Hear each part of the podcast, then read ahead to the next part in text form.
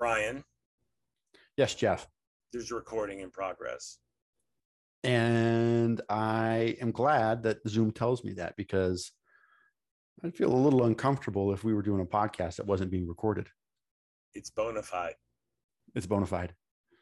There's no sense doing a lot of happy talk and then expecting Jackson to like work the sound, the the the music in in between, because it pays the same to just drop it on the front and then just go through the whole thing. This one will be different. Yeah. So, oh, we got we got some pot. Okay. Oh, first.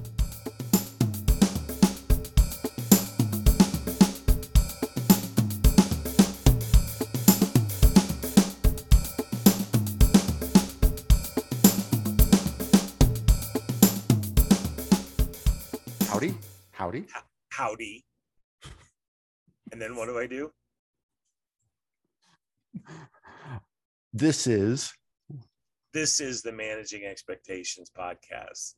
I'm your host, Jeff Winger. With me, as always, is the aide de camp, Brian Grimm. Howdy, Brian. Howdy, Jeff. So great to be with you. Yeah, we've gotten some really strong feedback. Um, Positive strong? Positive strong. Now, did I already did I already say that Islands in the Stream was yeah, okay. It's so B, that was a Bee Gees song. song. yeah, we, yeah, we don't have to we don't have to belabor that, but um um yeah, no, my uh we, we we've gotten a couple of uh couple couple much younger guys, younger even than you. So like 30 something. So turns out that people are listening to some some 30 year old uh, uh men in addition to of course um my gaggle of uh, damaged 30 year old women uh, listen to the Managing Expectations podcast. That's very gratifying. Um, you know, the kids, you know, they get it. I'm dying here. What are they saying? Oh, it's just they, they like the podcast. Oh, good. Yeah. Um, Did they say Uh, that it? Did they say that that it slaps? I think that's what the kids say.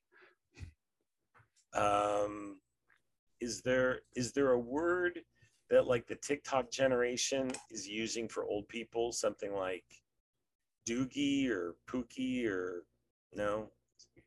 I don't know that Bro, one. Brophy? I don't know. I can't. It doesn't matter. Doesn't matter. Um. Okay, so uh, I have a I have an agenda this time. Is that funny to you? I like my mother. What is your agenda? Where is this coming from? I sound like your mother. No, no, it reminded me of my mother. What's his agenda? You got to find out what the agenda is. Someone's got an agenda. It was always said in a very negative light. Yeah, I suppose it it often is, but there's certain things that I want to accomplish.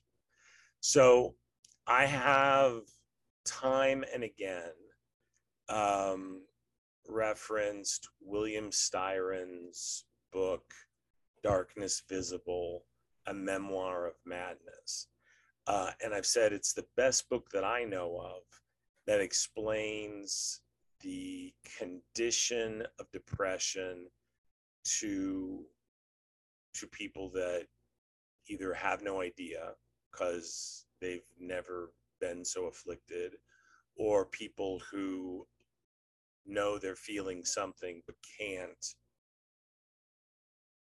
can't label it can't describe it can't get their hands on it as it were so uh, in styron's book he um, is just great. I mean, he's he was of course one of uh, the 20th century letters giants.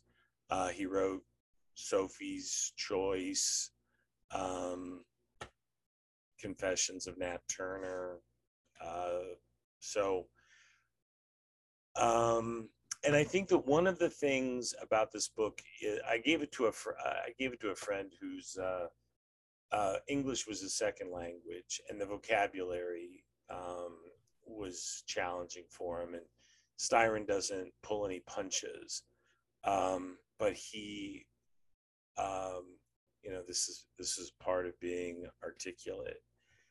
Um, the other thing, it's very brief, but it has come to my attention that I have presented this book to many, many people in both written and audio form, and not all of them have taken advantage of it.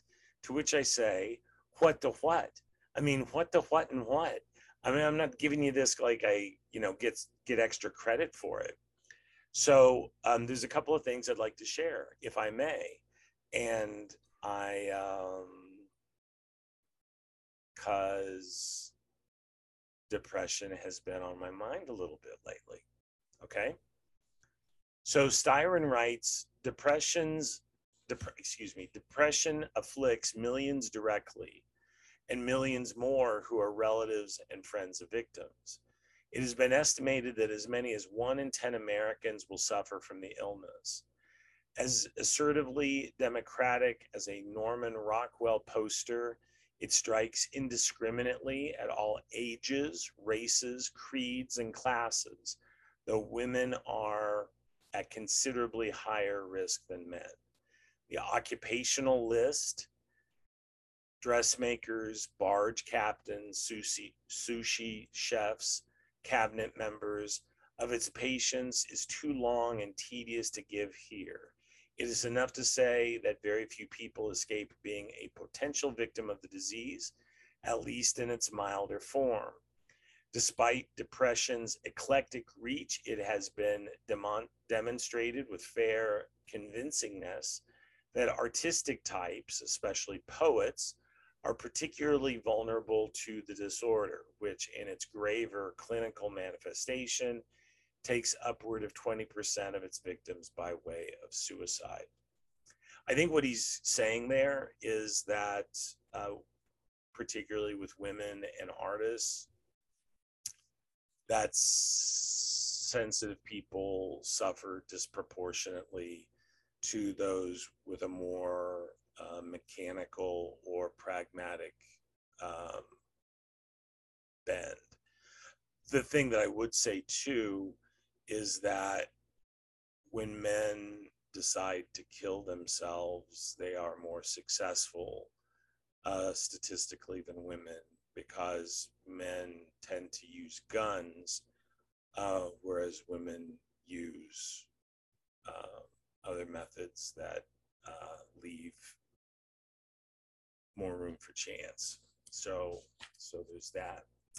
Uh, Styron goes on and he talks about his own case.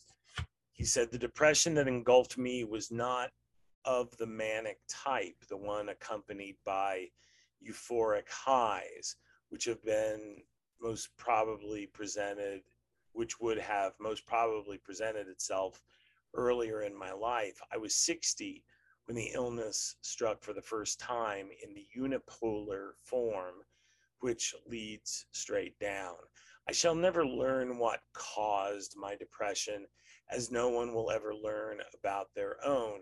To be able to do so will likely forever prove to be an impossibility. So complex are the intermingled factors of abnormal chemistry, behavior, and genetics.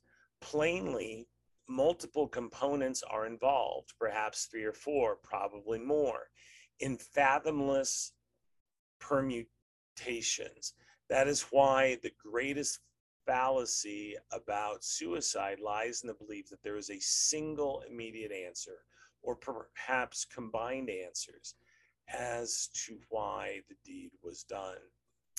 Um, I think this is uh, very interesting because it is um, a combination of things. People say, "Well, what? Why are you feeling low?" And it's not just been one thing, but and, and I think you you and I um, had this exchange, but we do we say it's the straw that broke the camel's back. We don't say it was the cinder block or Mhm.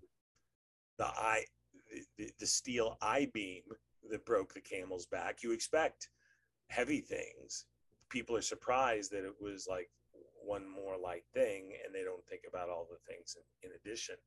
Um, the poet Charles Bukowski said, "It's not the big things that make us go mad; it's the snap shoelace when we're running late for work."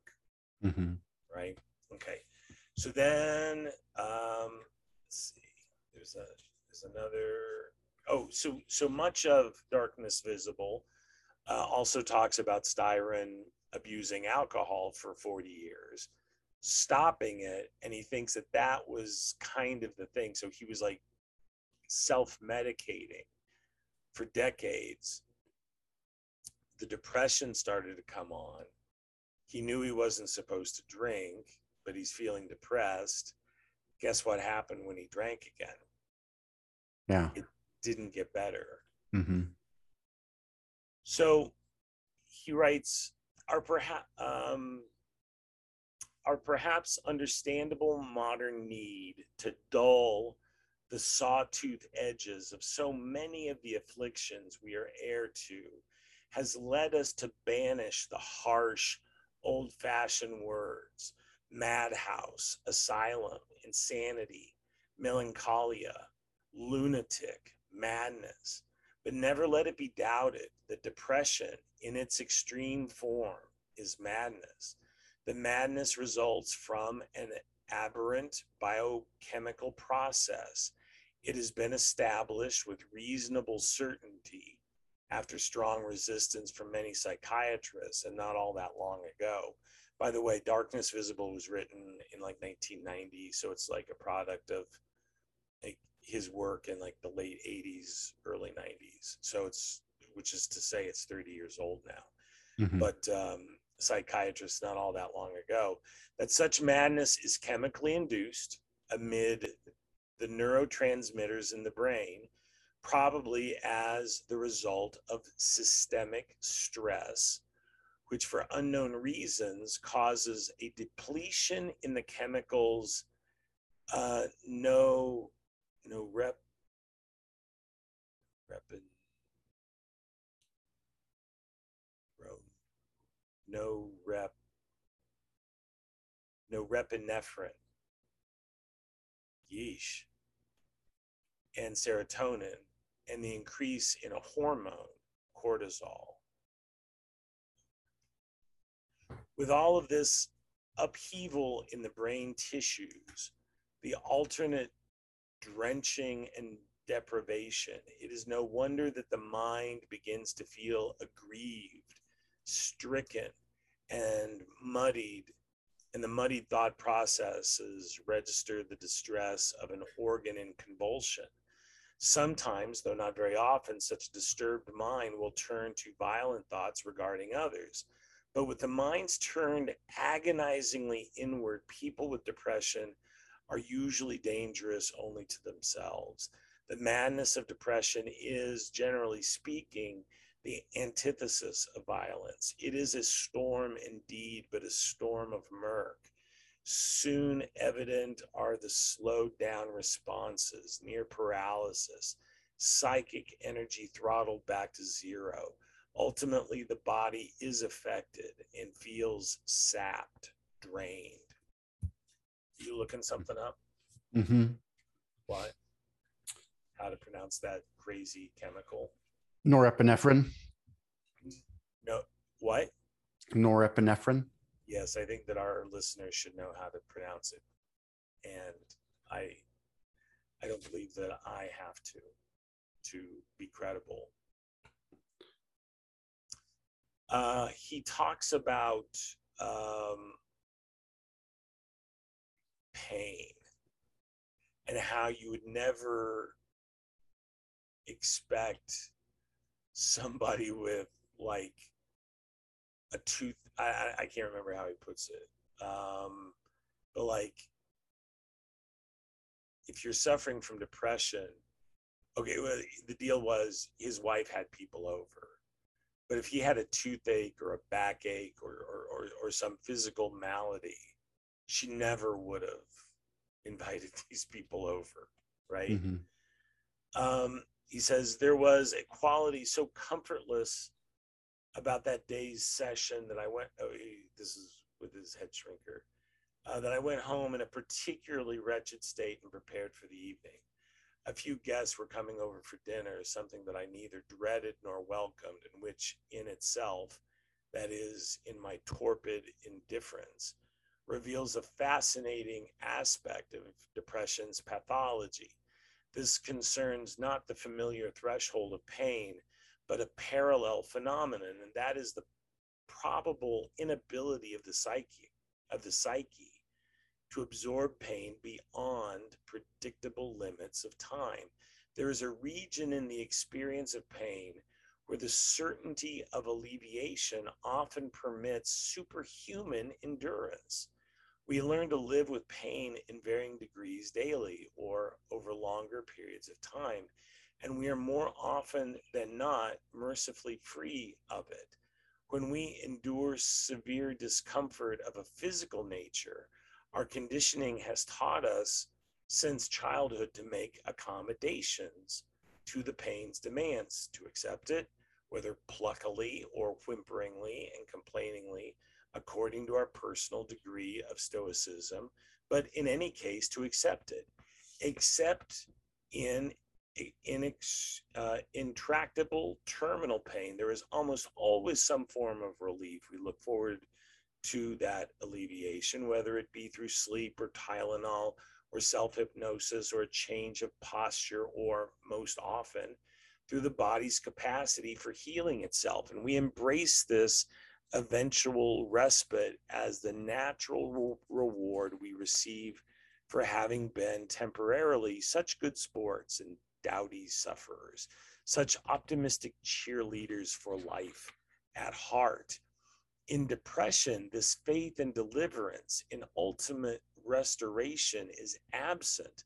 The pain is unrelenting, and what makes the condition intolerable is the foreknowledge that no remedy will come, not in a day, an hour, a month, or a minute. If there is a mild relief, if there is mild relief, one knows that it is only temporary. More pain will follow. It is hopelessness, even more than pain, that crushes the soul. So the decision making of daily life involves not as in normal affairs, shifting from one annoying situation to another less annoying situation, uh, to another less annoying, or from discomfort to relative comfort, or from boredom to activity, but moving from pain to pain. One does not abandon, even briefly, one's bed of nails, but is attached to it wherever one goes. And this results in a striking experience, one which I have called, borrowing military terminology, the situation of the walking wounded. For in virtually any other serious sickness, a patient who felt similar devastation would be lying flat in bed, possibly sedated and hooked up to the tubes and wires of life support systems, but at the very least in a posture of repose and in an isolated setting. His individualism would be, necess- would be necessary uh, unquestioned and honorably attained. However, the sufferer from depression has no such offer option and therefore finds himself like a walking casualty of war, thrust into the most intolerable social and family situations. I think that there are a lot of folks who feel that way the, the, the thing in is, and Styron talks about this, is however much you think it will never pass, it always does. And this is why critic um, cognitive behavioral therapy is so important. You simply have to engage the mind. It, it, first of all, you have to force down negative thoughts, which come from negative feelings and emotions so that your brain is on your side again. and your brain knows that this will pass, this too shall pass, Mhm. right? You're going to say something. Yeah, I thought that that was interesting talking about physical pain. Um, you know, the, the term walk it off is is so commonly used, right? I mean, you you you roll an ankle, you you, you stub a toe, whatever. Just go walk it off. You'll be all right. Some cases, go sleep it off. Uh, you'll be fine in the morning. Um, thinking, you know, that that way of thinking um, may be good for physical pain, uh, but sometimes it takes a little bit longer than just walking it off when you're dealing with something much more serious. Well, and I, and I think, look, uh, you know, walk it off, uh, rub some dirt in it. Um, you know, there, there is, particularly among men, a, a sense of, um, you know, t- toughen up, stiff upper Yes. lip, you know, and, and, and look, I think, I think a measure that's good, right? I mean, you can't, you know, and, and I say this as a sensitive boy, but I mean, you can't let everything get you down. I mean, you you you will just you will just be miserable. And There's too much out there. There's too much out there. the- yeah, you got that right. So, can I read one last thing? Go ahead. It's visible near the, and this is uh, heading into his big conclusion. Near the end of an early film of Ing- Ingmar Bergman, Through a Glass Darkly, a young woman experiencing the embrace of what appears to be profound psychotic depression has a terrifying hallucination. Anticipating the arrival of some transcendental and saving glimpse of God, she sees instead the quivering shape of a monstrous spider that is attempting to violate her sexually. It is an instant of horror and scalding truth. Yet, even in this vision of Bergman, who has suffered cruelly from depression, there is a sense that all of his accomplished artistry has somehow fallen short of a true rendition of the drowned mind's appalling phantasmagoria. I don't know why anybody would be put off by the vocabulary. Since antiquity, in the tortured lament of Job, in the choruses of Sophocles and Aeschylus, chroniclers of the human spirit have been wrestling with a vocabulary that might give proper expression to the desolation of melancholia. Though the course of through the course of literature and art, the theme of depression has run like a durable thread of woe from Hamlet's soliloquy to the verses of Emily Dickinson and Gerard Manley Hopkins, from John Donne to Hawthorne and Dostoevsky and Poe, Camus and Conrad and Virginia Woolf. In many of Albrecht Dürer's engravings, there are harrowing depictions of his own melancholia. The manic wheeling stars of Van Gogh are the precursors of the arti- artist's plunge into dementia and the extinction of self. It is a suffering that often tinges the music of Beethoven, of Schumann and Mahler, and permeates the darker cantatas of Bach. And then he ends on an up note because we can get better. Um, Yeah. Yeah. But I mean, you gotta, you gotta last it out. And I, um, you know, I, I, I, I don't think that, uh, I think even the casual li- listeners uh, recognize that I wasn't I wasn't awash in joie de vivre um, when I did um, you know the solo uh, managing expectations supplemental. Um, I think just in in human terms, uh, watching um, the fall at, of Kabul in Afghanistan uh, was tough. I think it was probably the first domino to fall. Um, but I think that I, I, you know, I've been I've been through this before, and uh, I I know. Okay, so I mean, certain practical things matter. Certain practical things work, and so like, I you know, I I talked to. Uh, I, I resumed um, therapy and uh, so I talk. I, so here's a good thing that came out of COVID: you get to talk to a head shrinker in another city. So I I talked to, uh, and, and the insurance will uh, still pay for it. So um, I I talked to the woman that I used to talk to in Austin, and um, she's like, "Look, this is anecdotal, and this is." just my observation and I haven't read anything about it.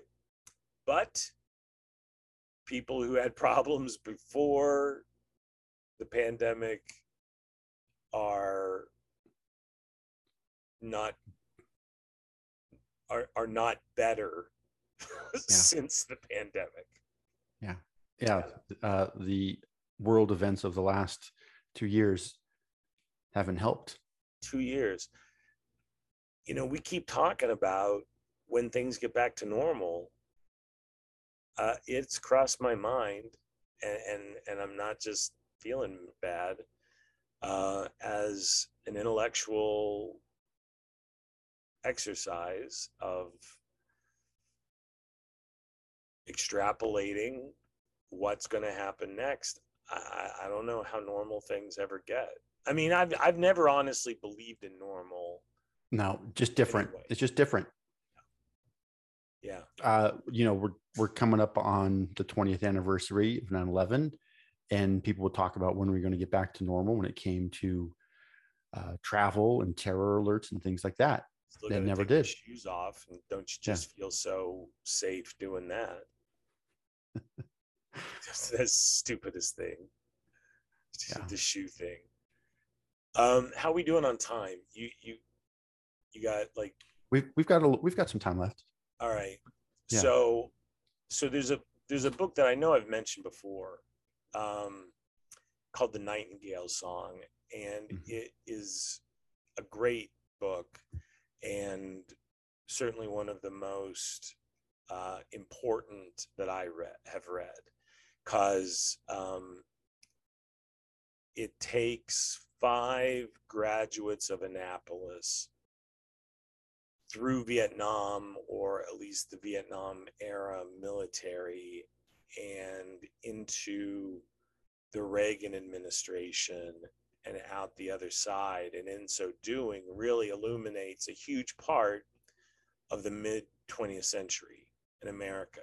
And and um, one of the guys, you know, so so I mean, we're familiar with John McCain. He's probably the most famous of the five guys profiled but um, Oliver North was one of them, and so was J- Jim Webb, who I've re- referred to several times. Uh, a, a, re- um, a, a, distinguished career in public service, um, uh, among other things, but um, um, also a decorated um, combat vet, uh, vet and uh, Vietnam. Another guy who was in Vietnam was named Robert McFarland. His, his friends called him Bud, Bud McFarland. And he was among the first Marines um, to wade ashore in Da Nang. And there was, um, I mean, this is like how sur- surreal. Um, they wade ashore, they come ashore, and there's like a bunch of Vietnamese and like you know, like the girls and the ao dais, the traditional, the the slacks, and then like the colorful tunic, or you know, on top, and they're holding up a big sign, "Welcome to the Gallant Marines." You know, like like any of these guys knew what they were getting into. Um, anyway, McFarland was uh, uh, an artillery officer. Um, when he got out, he continued his education. He became a big brain um, in national in like foreign affairs.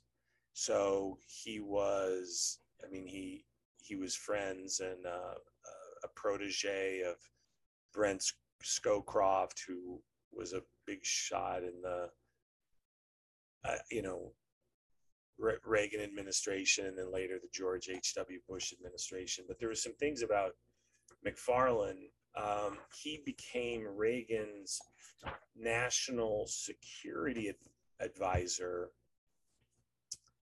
and was part of got caught up in the Iran Contra affair. And by got caught up in, I mean, he was pretty guilty of it. So the the the thing is, um, and I don't think I'm not sure that we have uh, time with your with your hard stop this week uh, to get into all of Iran Contra. Um, but it was essentially trading, trying to open.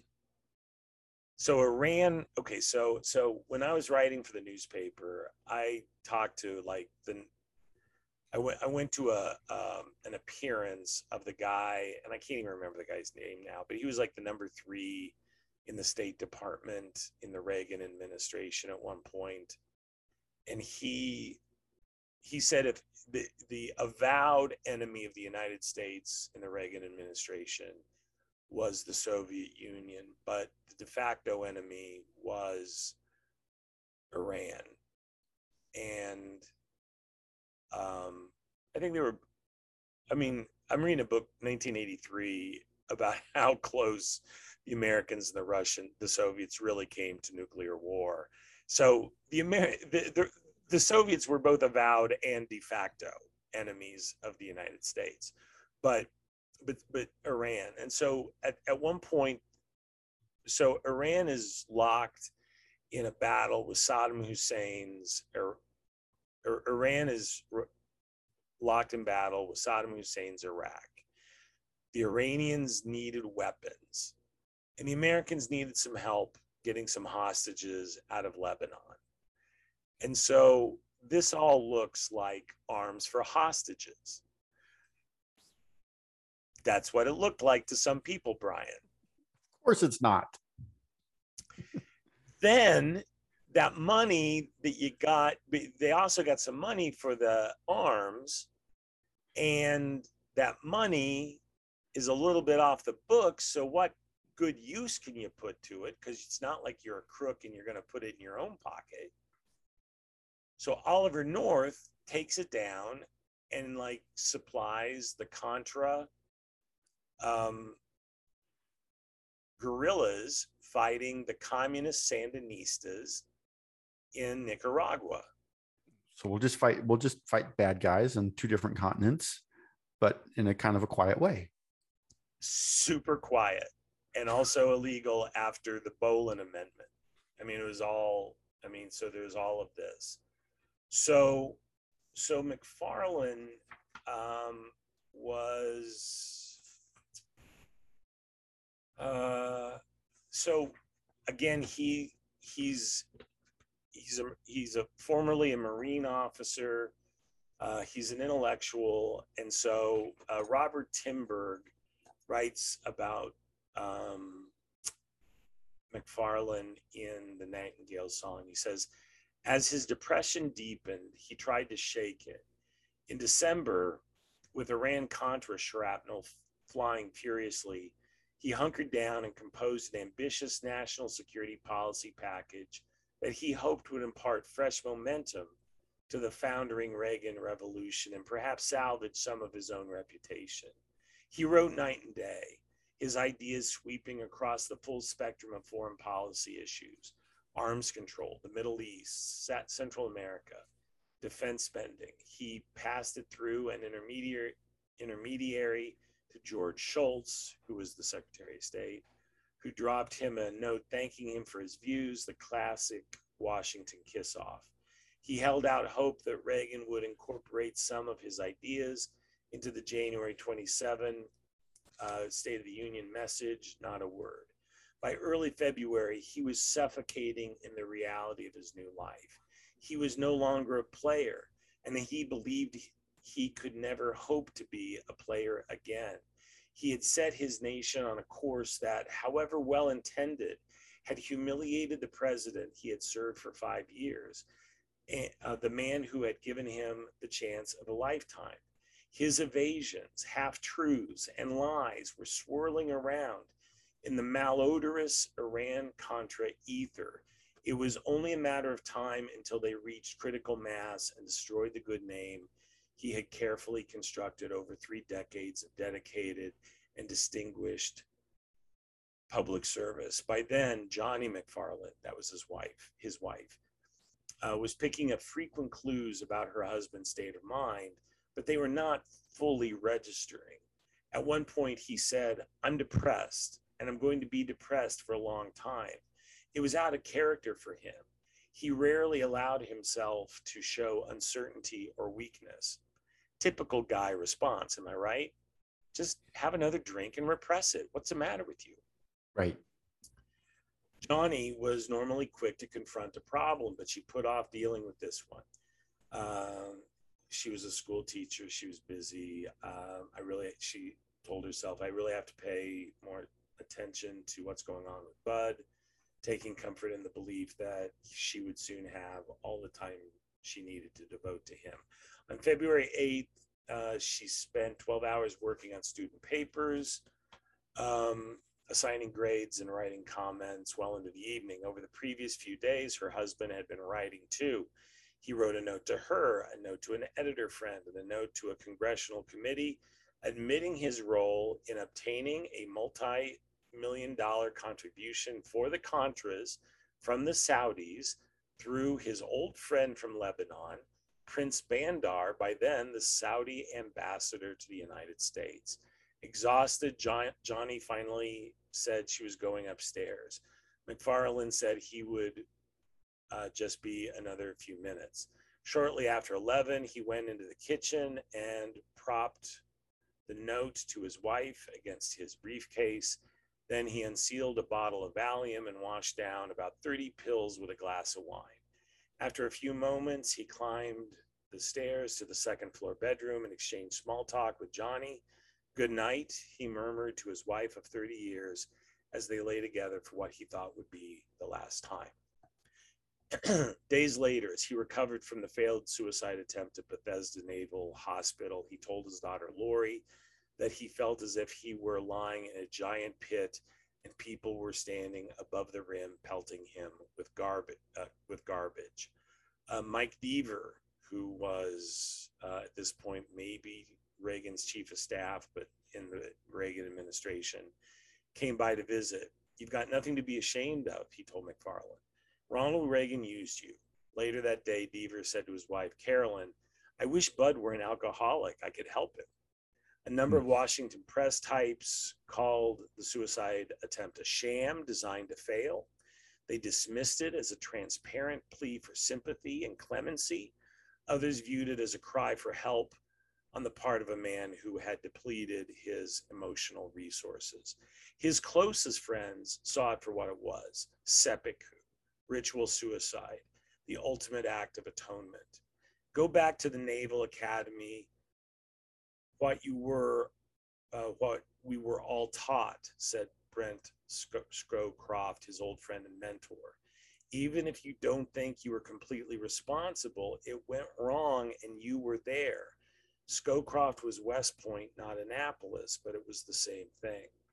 That's an old, that's an army expression, right? It went wrong and you were there, so somebody's mm-hmm. got to be responsible.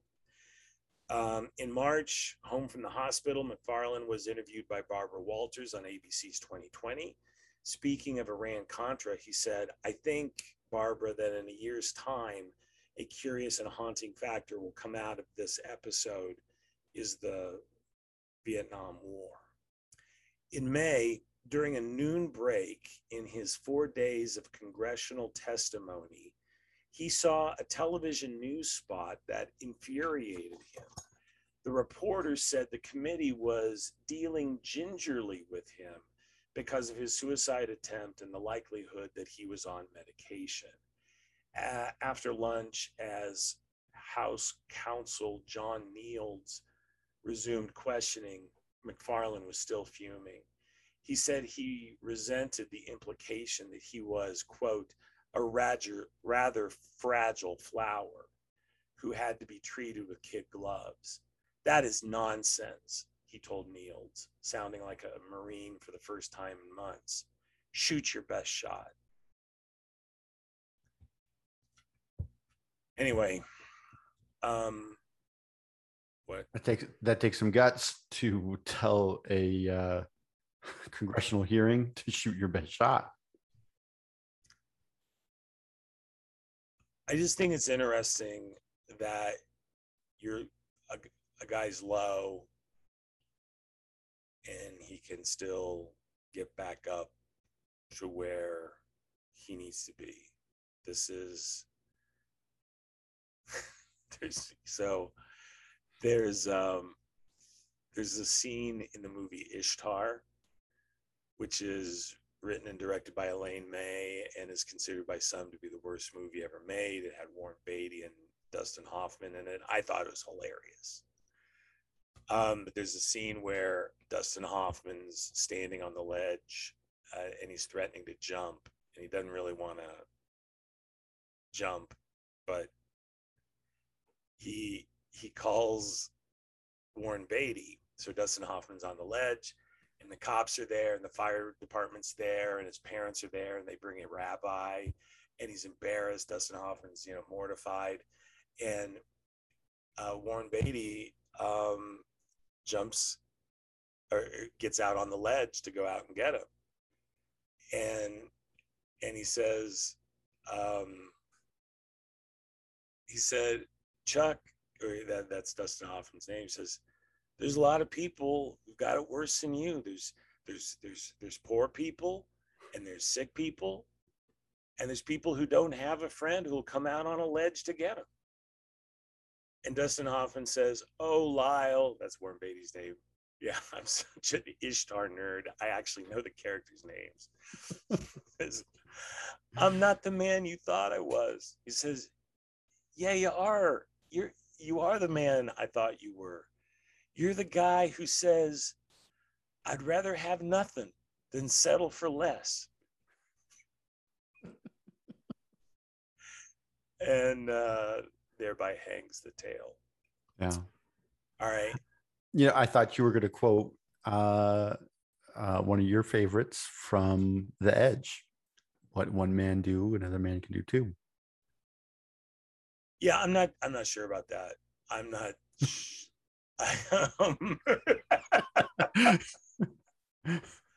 yeah, well, that, that sounds. is, and this is, and, and you know, and I, I, I think, I think. Well, I'm just saying, I don't know that I do as good as Anthony Hopkins against that bear. Is my only point. But, but I, I, I mean, when I was reading the the William Styron, and we were talking about physical suffering, right? Mrs. Winger's thing lately has been to like read about these like incredible, these incredible stories of uh, endurance, right? Like she read Unbroken, and she just cannot believe how much a human being can suffer. And then, and then that guy like lived to like go back to like first of all, he was like, I don't know, I think he wasn't not religious before, but he got really religious, went back and like forgave the sadistic Japanese Oh, come on. guard. Really? Yeah. And the, yeah, which by the way, which by the way, Mrs. Winger found even like the most incredible thing in the entire book.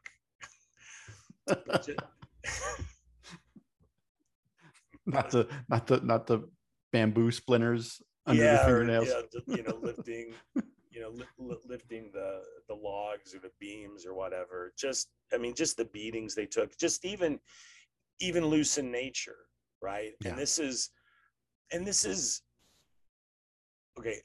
You got to go, right? I do. Okay. Well, um, I am happy then that you were able to join me and listen to me read to you. Uh, we can pick some of this up next time or not. Um, I'm tempted to uh, uh, rewatch Ishtar. I'd rather maybe talk about that. Um, but um, uh, I'm thinking, everybody- yeah, I'm thinking I'll go back and read the Nightingale song because it's probably been 15 years since I read it, and it's it's really good. it's so it's so good. It's so good. It, it, it's. I mean, go ahead. If if if you liked the right stuff and Mitch Albom's Fab Five, you put those to Fab Five. Fab Five about uh, the Fab Five from the University of Michigan. Um, yeah, there there is a lot more to talk about from the Nightingale song. The whole message to Garcia aspect of it, um, the idea that none of these guys wanted to fail their commanding officer. I mean, the, the whole thing was just predicated on you give me you you point me and I'll march Mhm. and uh, and I like that. I, I I I feel aspects of that inside myself. Um, I think it can be misdirected. I think they got. Yeah. I, I think a lot of Germans got pointed uh, and they marched. Um, but anyway, uh, listen. Um, uh, thanks to Chris Levine and the Refresher uh, Pop Culture Therapy podcast on Spotify. Thanks to MrsWinger.com. Thanks to All in Dream Comics and Books in the great city of Denver, Colorado, where Ray can be reached at 303 333 8616.